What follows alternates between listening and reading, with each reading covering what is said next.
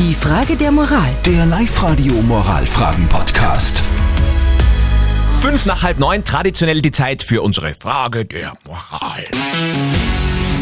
Und, Und da, die, Entschuldigung, na, okay, bitte, die kommt von Bernhard und der hat uns geschrieben, er ist ein Verfechter von der richtigen Rechtschreibung und er kriegt Ganselhaut, wenn irgendwer einen Fehler hat, der bei Facebook zum Beispiel recht oft passiert bei seinen Freunden. Und dann ist er halt einer, der ihn darauf aufmerksam macht, einen Freund, und der hat jetzt gemeint, er soll bitte aufhören, weil das nervt so, dieses Obergescheideln.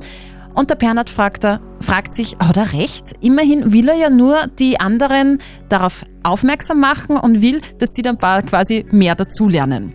So. ich bin da so unschlüssig, aber ich glaube, in der Schule würde man sagen, das ist Thema verfehlt, oder? Wenn auf Facebook jemand was schreibt und der schreibt dann über irgendwas ganz was anderes, um das geht's ja nicht in dem Moment. Also ich, ich muss sagen, ich bin jetzt nicht die Nummer eins in Rechtschreibung und mich würde wahnsinnig nerven, wenn mich ständig wer darauf aufmerksam macht, Groß-Kleinschreibung, was auch immer. Ihr habt auch fleißig reingeschrieben über WhatsApp und zwar mit wahrscheinlich sehr bewusst ganz vielen Rechtschreibfehlern. Ja, cool. Und äh, äh, zum Beispiel die Daniela schreibt, mir ist es wurscht, das sind alles Erbsenzähler, also bitte nicht hinweisen, es geht doch nicht um, um, um die Rechtschreibung. Roman aus Schönau im Müllkreis, was sagst denn du? man kann wen darauf hinweisen.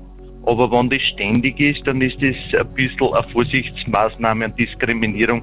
Das soll er bitte unterlassen. Gut. Jetzt müssen wir noch natürlich unseren obersten Moralapostel fragen, äh, Lukas Kehlin von der katholischen Privatuni in Linz.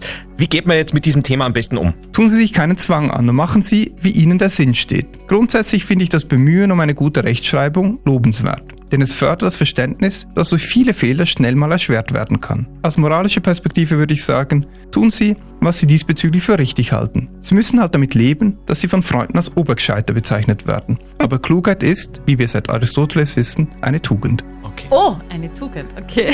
Das mit der Klugheit hat zu mir wirklich noch nie jemand gesagt. Na wurscht. Acht Minuten nach halb acht, neue Frage der Moral, morgen früh bei uns. Die Frage der Moral. Der Live-Radio Moralfragen-Podcast.